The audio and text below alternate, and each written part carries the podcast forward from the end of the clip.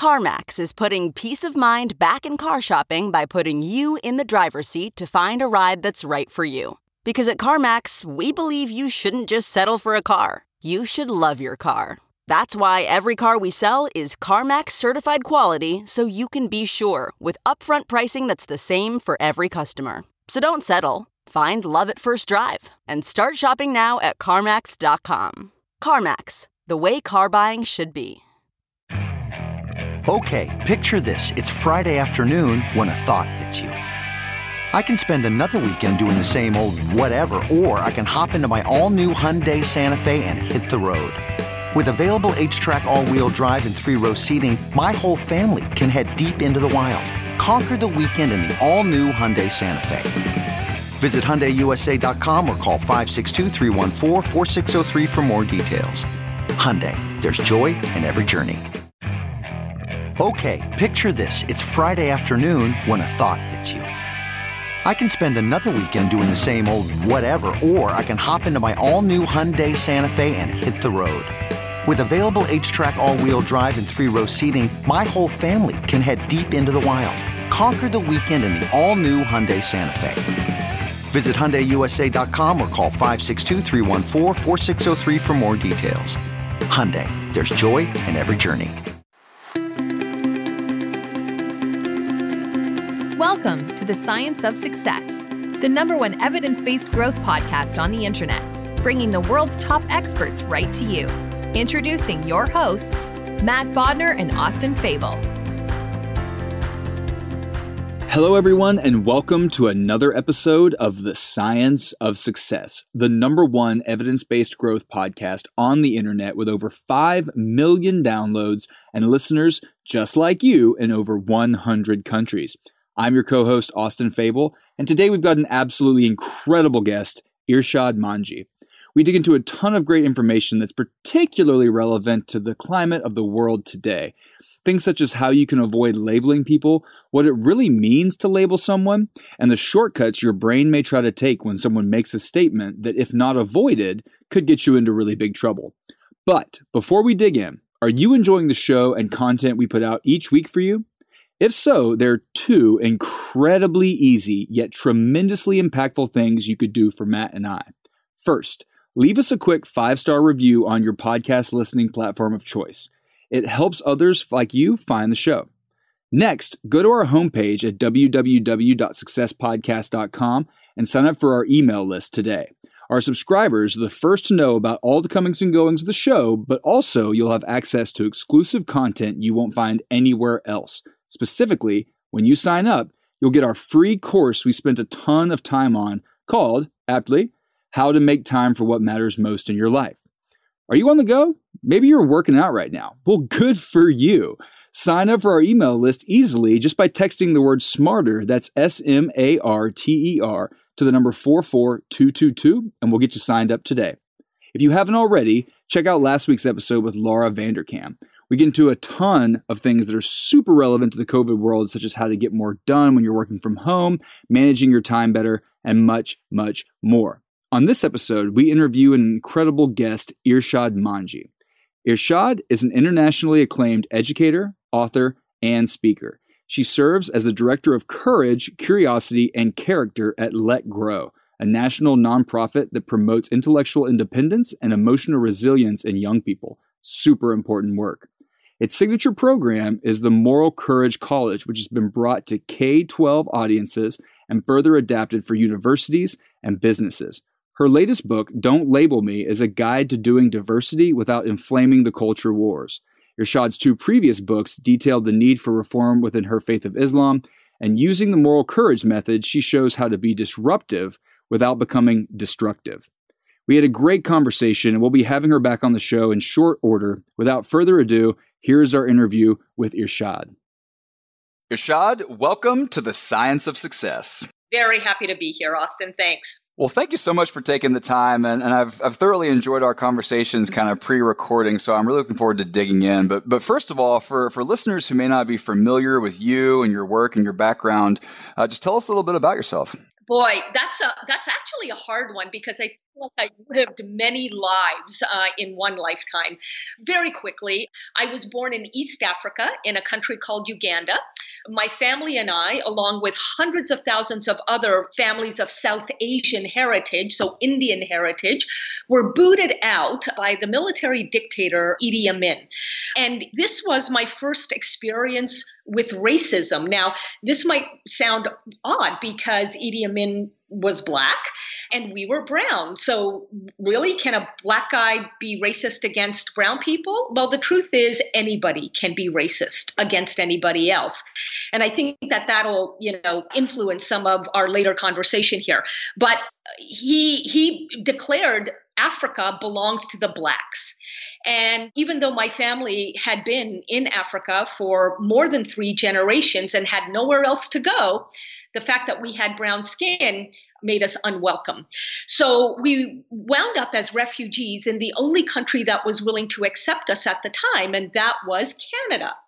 And I grew up on the West Coast in Vancouver, attending two kinds of schools the secular public school of most North American kids. And then on top of that, Austin, every Saturday for several hours at a stretch, the Islamic religious school known as the madrasa.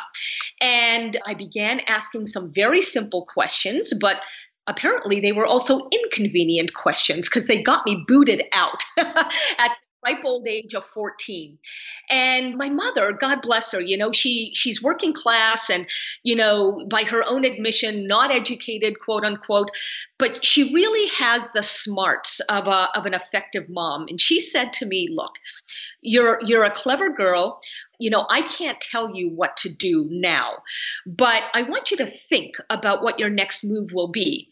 You know you spend all of these hours at the madrasa every saturday. Well now you can't because you're you know expelled. So what else are you going to do with that time? And here's the thing austin because she she expressed so much faith in my ability to think for myself I wanted to live up to that expectation. And so uh, I did the closest thing to Google that we had at the time. I went to the public library every Saturday and I read everything I could about cultures and religions and belief systems. And it was at that time that I discovered something about my own religion of Islam, something positive that I would have never learned, sadly, at the religious school itself. And that is that Islam has its own tradition of independent thinking and reasoning and debate and dissent and yes, reinterpretation. And when I found that we have this tradition in our faith, I realized that I could be both a questioning Muslim and a faithful Muslim all at the same time. That meant I could integrate these seeming opposites, seeming opposites, and by integrating them, I could have integrity. That word has played a huge role in my life because today, as the founder of something called Moral Courage College, I teach people how to have honest, stimulating conversations with those whom they disagree with. What I'm trying to show, and this is all about integrity, is that you can stand your ground and find common ground. And in a polarized culture like ours is today, that idea is almost incomprehensible. People feel that they have to choose between these, you know, false opposites, just like I felt I had to choose between being a questioning person of faith and being a devout person of faith. Well, it turns out that the world is complex Life is deliciously multifaceted, and I'm trying to show that you don't have to be at war with people who hold very different convictions than you. Um, you actually can take a position and listen to people with opposite positions, grow from it, and even then still decide that on the whole, you're right. But that doesn't mean that the other person needs to be an object of your hatred or even your suspicion. So, in a nutshell, that's how I got from, you know, refugee Muslim girl to founder of Moral Courage College.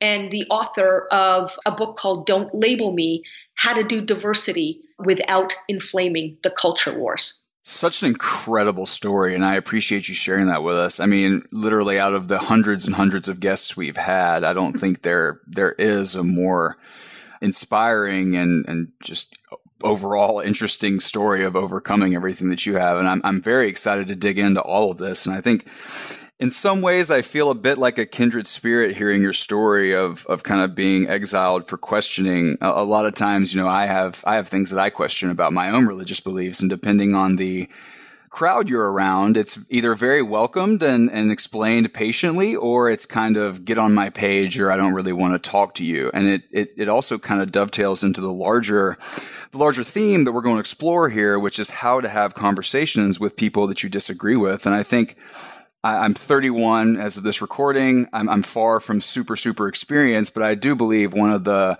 the best superpowers, if you will, that someone can have is the ability to take on new information and adjust one's viewpoint based on new information. And and I think too often we in, in, arguments or when conversations don't just go, uh, you know, happy go lucky and they're not, we're not all on the same page too quickly, we feel as though we almost need to beat somebody. Like at the end of the conversation, if I don't feel like I've won, then you know I'm not going to walk away happy.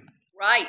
And that is a brilliant um, insight on your part because the fact is that we are all, as human beings, endowed with a brain that is not very intelligent. it's true. You know, there is a primal part of the brain that kicks in whenever we feel in any way threatened. And that part of the brain is the source of what is called ego. Now, I'm not here to get self helpy on anybody. In fact, I'm going to stick to neuroscience. You know, ego rears its head when we feel that we're in a life and death situation. And, and that's perfectly understandable because you know back when our ancestors were hunter gatherers on the african savanna anything that rustled in the bush could spell the end of your life. And so that part of the brain the primal part of the brain signaled to you that you'd better you know at this moment freeze flee or fight. So in a case like that you know the ego is your best friend. Problem is, the good problem is that in contemporary society, even during a pandemic, the vast majority of the time, we are not in mortal danger. We are not in life and death situations, but the primal part of the brain does not appreciate this. And so, whenever we are being disagreed with, it can feel like our very existence or our very humanity is being called into question. And that is when this primal part of the brain says, you are in mortal danger. So you better get ready to fight, freeze, or flee. But in fact, it's not true. We're not in mortal danger. We are only feeling mere discomfort. And so we've got to find a way to override the ego the primal part of the brain in order to tap into the more executive functioning part of the brain, which is the more evolved region of our brain. And that is where, rather than emotion alone living there, it's in the you know more evolved part of the brain that reason and emotion can coexist. And sometimes I know this will sound deceptively simple, but I want our listeners to try this. Sometimes all it takes to buy yourself a couple of seconds in order to tap into the evolved part of the brain and not freak out when you're being disagreed with, all it takes is to take a breath or two, a deep breath. And what you do when you go that route is you're actually slow jamming your brain, Austin. You're decelerating the blood rush in your body. And that then allows you to not react. Instead, you can respond. And that word is important because respond is the root of responsibility. In other words, you can react responsibly, knowing that you are merely uncomfortable rather than in a life and death situation. That's such good advice. And, and I think it's something so simple too, just like stop and take a breath or two. But instead we, we, you know, we forget to do that. We get emotional. We let our ego drive our actions. And, you know, like you said, back thousands of years ago, if it was a cheetah in the, in the brush, you know, it was like, either freeze, run, or you fight and you get your spear. Nowadays, it might be flipping over your, your dinner at the table when you're having a conversation with family doesn't go well or walking out of the room. But I think even beyond just conversations, really at any time, whether it be responding to a text or an email, I mean, the breath work can really help you stay away from making some possibly damaging and lasting uh, bad decisions there's this fascinating book. It's a slim volume, so very readable, that I myself have been rereading over the years, and it's called The Science of Breath. And that book shows how neuroscience can, in fact, explain why the simple act of breathing leads to so much more calm and constructive dialogue, even when we are in some way offended or angry or hurt. The simple act of taking in oxygen can mean the difference between ruining a relationship by saying something that you actually don't mean or retaining that relationship and still getting your point across. So notice, Austin, that I'm not talking about, you know, compromising your point of view. I'm not for a minute suggesting dilute where you actually stand. But I am saying that there are much more effective ways to get your point across than berating, insulting, mocking, or labeling people as evil or ignorant. That is a great distinction and, and a, honestly a perfect segue to digging into the book. So, your latest book, Don't Label Me, uh, it's described as a guide to doing diversity without inflaming the culture wars, which is great. I mean, I can't think of a more timely message to be getting. Okay, picture this. It's Friday afternoon when a thought hits you. I can spend another weekend doing the same old whatever, or I can hop into my all new Hyundai Santa Fe and hit the road. With available HTRAC all-wheel drive and three-row seating, my whole family can head deep into the wild. Conquer the weekend in the all-new Hyundai Santa Fe. Visit HyundaiUSA.com or call 562 for more details. Hyundai, there's joy in every journey. Achieving a gorgeous grin from home isn't a total mystery with Byte clear aligners. Just don't be surprised if all of your sleuthing friends start asking, what's your secret? Begin by ordering your at home impression kit today for only $14.95. Byte Clear aligners are doctor directed and delivered to your door. Treatment costs thousands less than braces. Plus, they offer flexible financing, accept eligible insurance, and you can pay with your HSA FSA. Get 80% off your impression kit when you use code WONDERY at Byte.com. That's B-Y-T-E dot com. Start your confidence journey today with Byte. I normally find bras to be so uncomfortable and constricting, but Skims has changed that. You know I love Skims underwear, so I finally tried their bras, and Skims has delivered again. Skims bras are worth the hype for the amazing shape and support they give, but what I wasn't expecting was how comfortable they are too. I've tried so many bras in the past, and the main issue that I have is that they weren't supportive enough, to the point where they felt slouchy. I love my Skims wireless form bra because it's so comfortable and supportive. The older I get, the more I care about actually being comfortable in what I wear every day. And with my wireless form bra, I no longer have to sacrifice my comfort for the support I need. Shop Skims bras at skims.com, now available in 62 sizes, 30A to 46H. Plus, get free shipping on all orders over $75. If you haven't yet, be sure to let them know we sent you. After you place your order, select podcast in the survey and select our show in the drop down menu that follows out there. So let's let's just start it, okay? So let's say we're having a conversation and all of a sudden someone says something or brings something up that, you know, we we aren't comfortable with or that we want to engage in. We stop, we take a deep breath, we get the oxygen into our brain. How do we start the conversation that's going to help drive us forward and not be counterproductive? Never underestimate the power of asking sincere questions. Now, I emphasize first and foremost the word sincere, because again, too often we will lurch for the gotcha question. We'll say things like, oh, well, what about this? Oh, well, what about that? We'll try and trap the other person in a contradiction.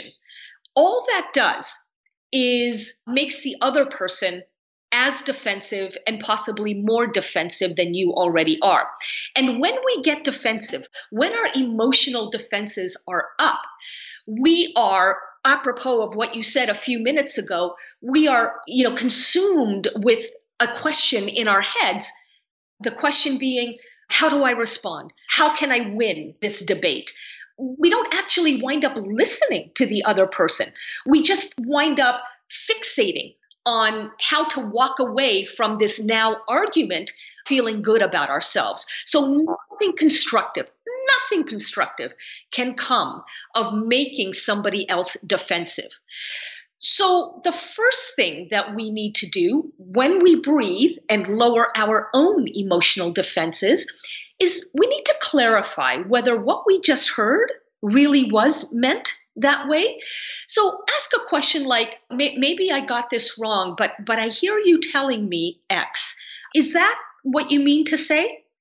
You can also, you know, sort of ensure that again you're not out to trap the other person by saying something like please know that this is a sincere question i'm not here to play gotcha i just want to make sure i understand and then ask more questions not based on any hidden agenda that you came into the conversation with.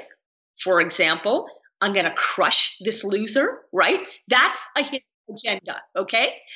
No, ask more questions based on what this person is saying in real time. Let me give you an example of why I emphasize this.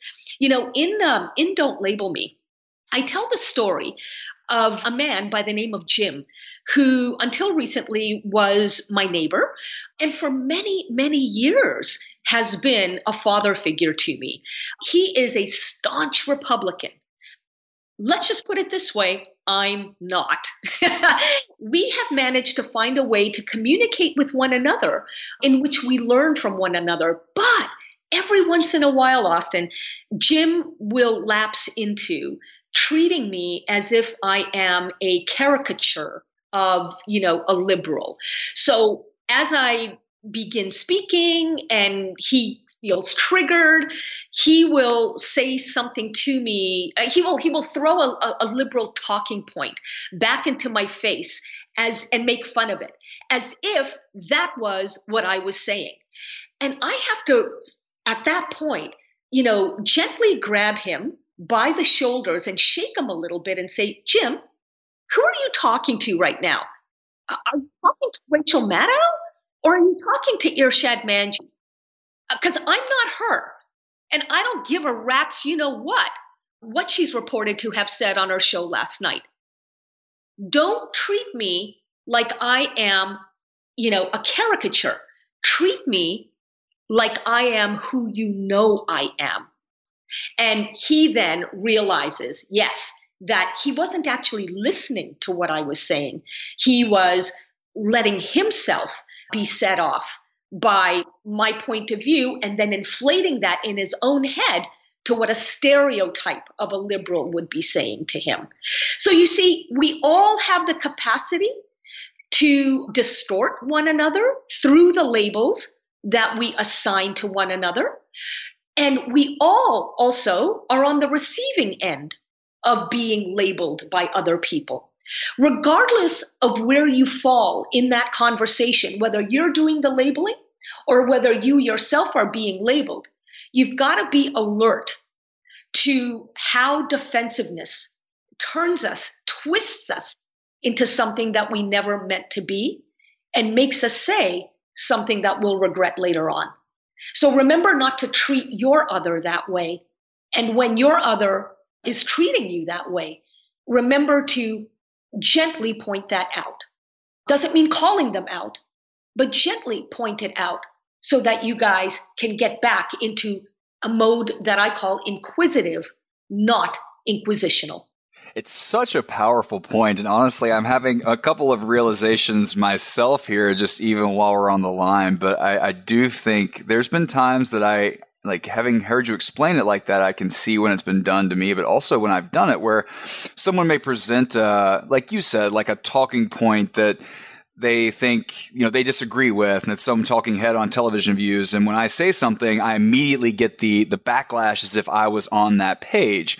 And same thing, like I've been, I've had conversations with individuals where they'll say something and instead of inquiring and asking more and clarifying, I immediately assume, okay, you must prescribe to A, B, C, D doctrine that I do not agree with. And then my response is almost tailored with those assumptions that if you said one thing that I might not be totally clear on, I now assume that you you must prescribe to all of those, and that's how I continue forward, as opposed to knowing like, okay, hold on, like I know this person, they don't feel like these other four things I may have just assumed. Like it's a little more nuanced than that. Let me dig in and find more.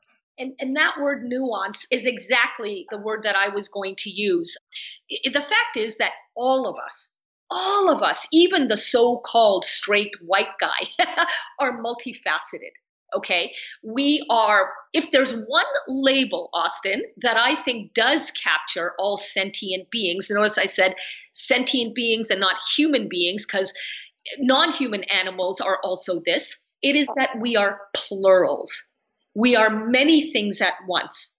And always, always, we are so much more than meets the eye. This is why labels can be dangerous. It's not just that labels themselves can distort because they can only capture one slice of who any of us is. It's also the baggage that goes with that label, right? So if you're a, let's say, Republican, and it's factually true, let's say, that you're a Republican, well, that word then carries all of these connotations that may not actually describe where you stand on any number of issues. So again, you know, it's the baggage that we have to be aware of. And remember that that is baggage that I didn't have any say in. You didn't have any say in. So it's profoundly undemocratic to be, you know, stuffing somebody into a label with all of the implications that come with it and then punishing them for either having that label, which by the way, you decided you're going to give them, or punishing them for pushing back on that label because now they're challenging your point of view. Do you see how this can become such a hot mess, actually? And it all starts because we're not actually listening to where somebody is coming from. We're not actually asking questions, sincere questions about why they believe what they believe. All we're doing is judging judging on terms that are convenient for us. And it's almost in some ways like a form of laziness, right? Like to give the people labels is easy, to ask inquisitive questions is difficult. Well, that's exactly right. And, and, back to the point I made earlier about how our brains are not exactly the intelligent organs that we're raised to believe. There's a reason, actually, that they're not, in the first instance, all that intelligent. And that's because our brains strive to conserve energy. After all, every one of us is having to, you know, navigate innumerable bits and bytes of information day in and day out. And the brain, in order not to experience what's called cognitive overload, in other words, in order not to feel overwhelmed and therefore shut down, the brain assigns labels to things. So a table is a table, even though, quite frankly, a different use of it could mean that it becomes a door. A chair is a chair, although, you know, depending on how we lounge in it, it could also be a bed. But the point is, that the brain needs to make sense of things right away so we can get on with functioning. So, of course, it will assign labels. But here's the key to remember people are not things. Things are static, people are not. Is why labels will invariably distort dynamic, evolving creatures, sentient beings, into something that those labels simply cannot capture on their own. So, to be perfectly practical here, I say, fine. If you need to label somebody just to begin making sense of them, begin trying to understand them, fine. I get it. That's where your brain goes. So, okay, make your labels the starting point, but do not make them your finish lines. If you truly care about that person, and that's a big if, I get it. But if you truly care about that person, in the hopes that they will truly care about you and where you're coming from, then engage. And this leads me, forgive the sermon, this leads me to one final point that I really want to get across to our listeners. And again, it comes back to the science of success. There is a non negotiable, ironclad law of human psychology, and it is this if you want to be heard, you must first be willing to hear. So you see, my effort to get people to engage with one another is not about being nice. It's not even about being civil. I'll be the first person to say that much harm has been committed by the powers that be in every culture in the name of civility. So, no, that's not where I'm coming from. I'm saying that if you want to be successful in communicating your own message, you will much more likely achieve that success if you first listen and only then speak. It's counterintuitive, I know, but everything worthwhile, quite frankly, involves paradox. And this is one of them. I love that point. So powerful. Putting on a masterclass here, I love it. You know, if you want to be heard, you must first be willing to hear is just incredibly powerful. And I've, I've heard versions of that statement, but I've never heard it said that way. Quick clarifying point, and then I want to move on to a couple of things that are going to push my boundaries a little bit too. But if we're going to, let's say that we've we've kind of defaulted, okay, we have to use our labels as a starting point. I think would it be true to say that if we are going to use labels as a starting point, but not use them just to define people, but rather as a place to grow and understand from, would we need to adjust our labels from the get go? Because I can think of a number of things that I now, after having this conversation and speaking to with you for a little while, I would say they're labels, but they're kind of extreme when I think at certain points, right? So if I'm going to use those as a baseline, I would almost need to kind of tone them down to just say, okay, this person is X and that's all as like a label and then build on top of that as opposed to, in some conversations, if someone made a certain comment, I might give a label that has, again, you know, not necessarily intentionally, but might also have the one, two, three, four, five, six other things attached to it that necessarily might not apply. Right, exactly. And I think there's a very quaint word that what you've just said brings to mind. The word is humility. And I know that, you know, in our era of, frankly, arrogance and certitude and instant gratification, the word humility is probably laughable. But you'd be surprised. In fact, most of us would be surprised how far a little bit of humility goes these days. And this is why I think that the point about asking questions and sincere questions rather than making statements right off the bat has so much uh, psychological impact. It literally shows that you are listening and therefore that you care about the other person and therefore that you are in that moment willing to be a student rather than a teacher. And when that person feels all of those things, which typically they will if you treat them, you know, with that kind of humility, they will in turn feel a moral reciprocity to give you what you just gave them. You know, in the book, I tell a number of stories of how even hardcore people, people quite frankly who would have acknowledged themselves to be racists, have been humbled in a very positive way, have discovered for themselves why their so called truths were lacking in truth, and have since reformed themselves because of the respect that they were shown. Now, I want to say one word about the word respect. Because, you know, people use that word all the time. We got to be respectful or respect me.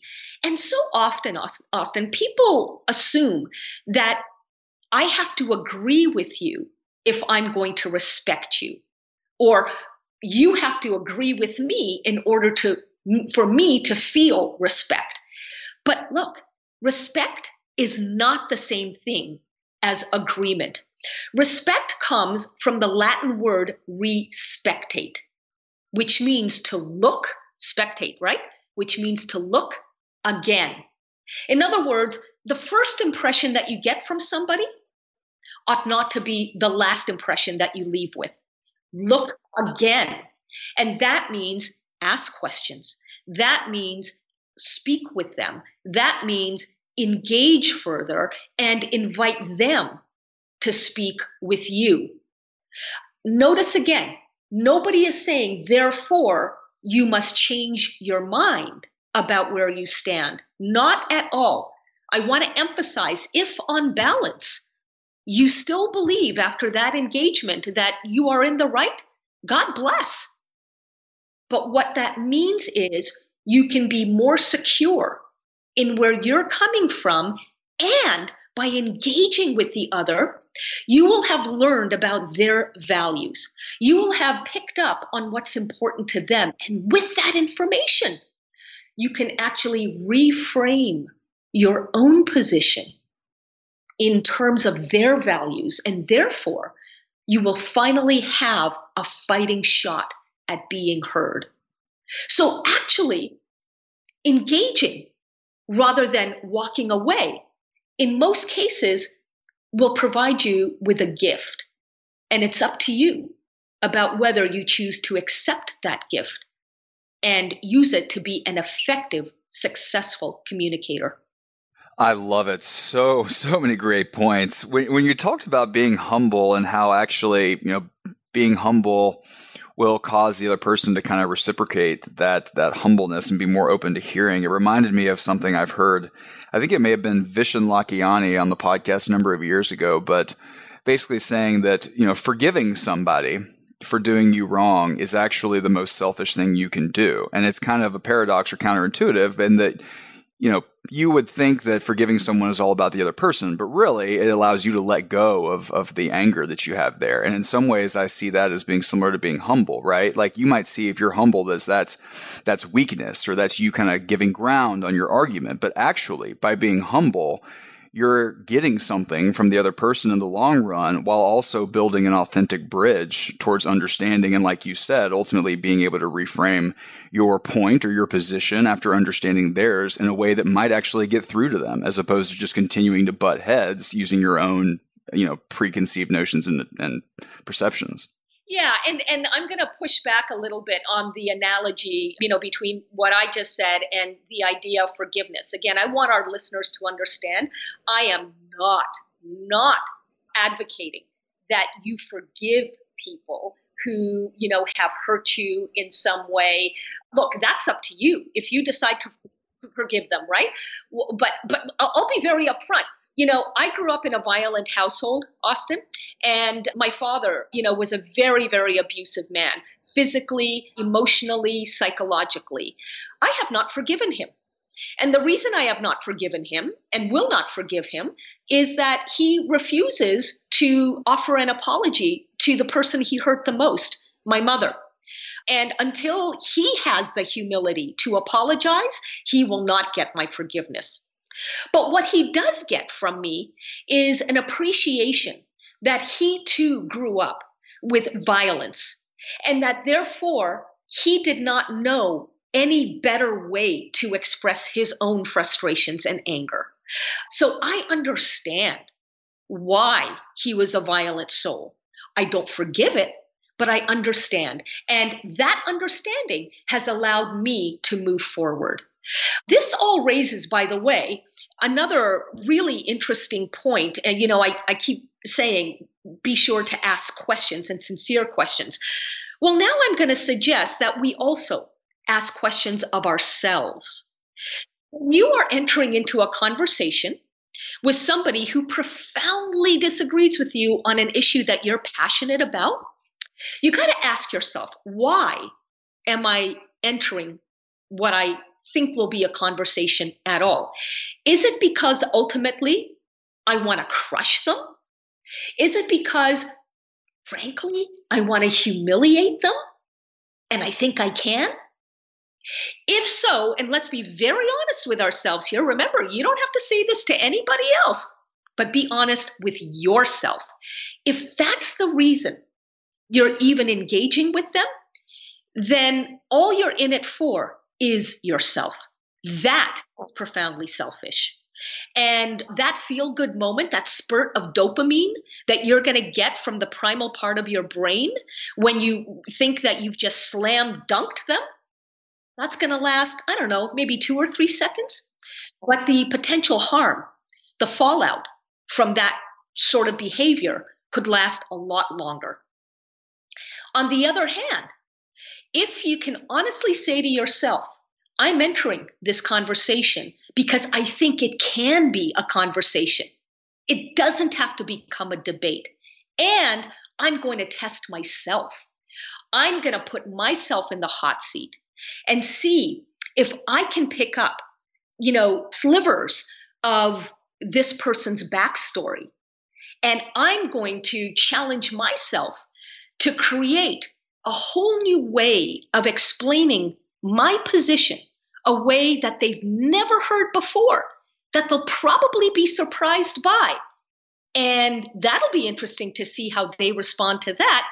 In other words, if you gamify it, doesn't mean playing the other person, but rather making this a bit of an adventure for yourself. That is when experiments and the discoveries that come from experiments arise that's when it becomes really fun. So let's be clear about what our intentions are because the process truly is the product. If you're in it with bad motives, the outcome will likely be lousy.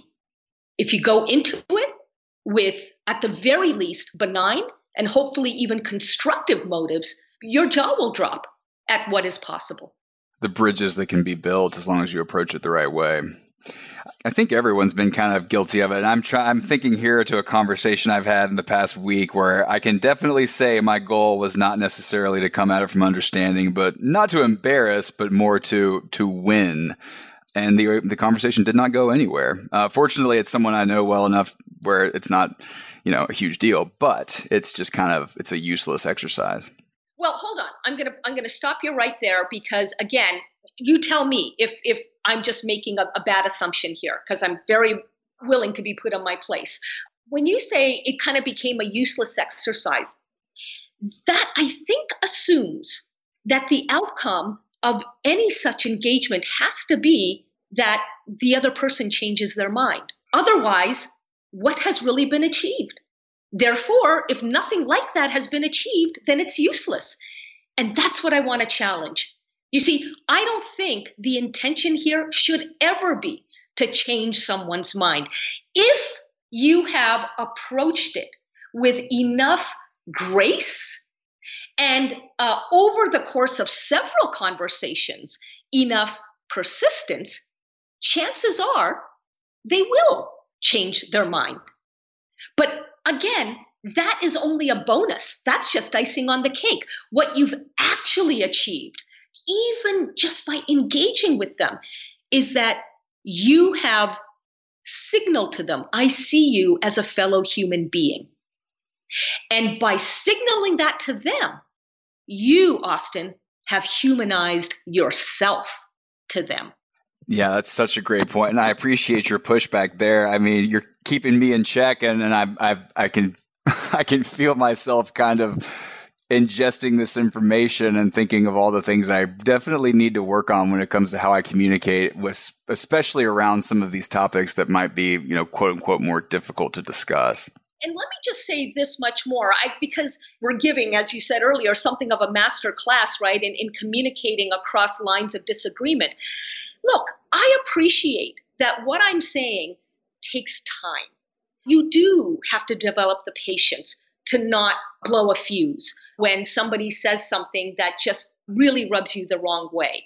So I'm not suggesting that you can do this with everybody? I mean, frankly, there's only 24 hours in a day, and some of us, more than others, I count myself in this group, need our beauty sleep. So we can't do this with every single person. This is why maybe maybe I'll, I'll issue a friendly challenge to our listeners. Between now and November 3rd, 2020, identify just one person, just one in your life. It could be a family member, it could be a friend, it could be a coworker, you know, a spouse, a neighbor, whatever, but one person whom you know really gets on your nerves because of the position that they take on an issue that you care deeply about. And start a conversation with them about that issue. Now, if you're thinking, why in the hell would I, you know, want to bring more stress in an already, you know, stressed environment? Why would I want to do that to myself? Remember, you're not doing it to yourself. You are doing it for yourself because everything you learn and every lesson from this conversation and from Don't Label Me that you apply to this nascent conversation will help you when you're negotiating, let's say for a pay raise, when you're trying to talk some sense into your kids on, you know, on huge matters such as, you know, taking drugs or the amount of drugs that they take. It might even, you know, come in handy in saving your marriage. I can't tell you how many Facebook posts, tweets, Instagrams, emails I've received uh, since the book has come out, sort of reporting to me the successes that people have had in you know in in relationships that have really hit a rut and have now been revived because uh, they've applied some of these lessons. So it's not about torturing yourself. It's really about investing in your ability to grow and to quite frankly enjoy healthier happier relationships on the fronts that matter to you Irshad, this has been a great conversation. I love the homework for the audience, uh, and you've been very generous with your time. So I want to make sure we don't take too much more of it. But I'm curious too. So to close out, for listeners who may take your homework to heart and they may be starting these conversations, what's the best way for them to learn more about you, learn more about Don't Label Me, the work you're doing, but also if they wanted to get in touch and share an experience with you, what's the best way they can go about that? Fabulous. So I have a personal website, irshadmanji.com. Uh, but I also have a professional website. I'm the founder of something called Moral Courage College, which teaches people around the world how to do the right thing in the face of their fears. And in a polarized culture like ours, uh, one of the scariest things to do is indeed to speak with people who you know you know you're going to have a hard time understanding or agreeing with. And if you're interested therefore in uh, not just learning how to do that but here's a thought even becoming what we call a moral courage mentor, in becoming certified to teach this on your own and use these lessons to sort of uh, resolve conflicts in your own families or communities, uh, churches, companies, uh, especially in the post George Floyd moment where, you know, emotions are running very, very high and demands are being made on all kinds of fronts. Come to moralcourage.com and hit in the top navigation bar Learn. And you will read all about Moral Courage College, our philosophy, our methodology, and not just what we can do for schools and businesses and communities, but also how you can be part of bringing this methodology, the moral courage method, to places that matter to you. Irshad, thank you so much for the time and thank you for coming on the show. I'd love to do it again sometime. We didn't even get to half my questions just because the conversation kept going and we were having such a great time. So we'd love to do it again. We'll definitely include all of those those resources and links in our show notes. And thank you so much for the time. I hope we can connect again soon. I hope so too, Austin. Be well. Thank you so much for listening to the Science of Success. We created the show to help you, our listeners, master evidence based growth. I love hearing from listeners. If you want to reach out, share your story, or just say hi, shoot me an email. My email is matt at successpodcast.com. That's M A T T at successpodcast.com. I'd love to hear from you, and I read and respond to every single listener email. I'm going to give you three reasons why you should sign up for our email list today by going to successpodcast.com, signing up right on the homepage. There's some incredible stuff that's only available to those on the email list, so be sure to sign up, including an exclusive curated weekly email from us called Mindset Monday, which is short, simple, filled with articles, stories, things that we found interesting and fascinating in the world of evidence based growth in the last week. Next, you're getting an exclusive chance to shape the show, including voting on guests, submitting your own personal questions that we'll ask guests on air, and much more. Lastly, you're going to get a free guide we created based on listener demand. Our most popular guide, which is called How to Organize and Remember Everything. You can get it completely for free, along with another surprise bonus guide by signing up and joining the email list today. Again, you can do that at successpodcast.com, sign up right at the homepage, or if you're on the go, just text the word smarter, S M A R T E R, to the number 44222.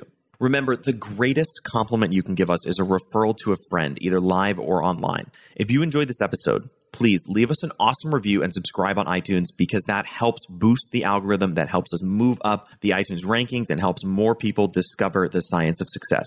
Don't forget, if you want to get all the incredible information we talk about in the show, links, transcripts, everything we discuss, and much more, be sure to check out our show notes. You can get those at successpodcast.com. Just hit the show notes button right at the top. Thanks again, and we'll see you on the next episode of The Science of Success.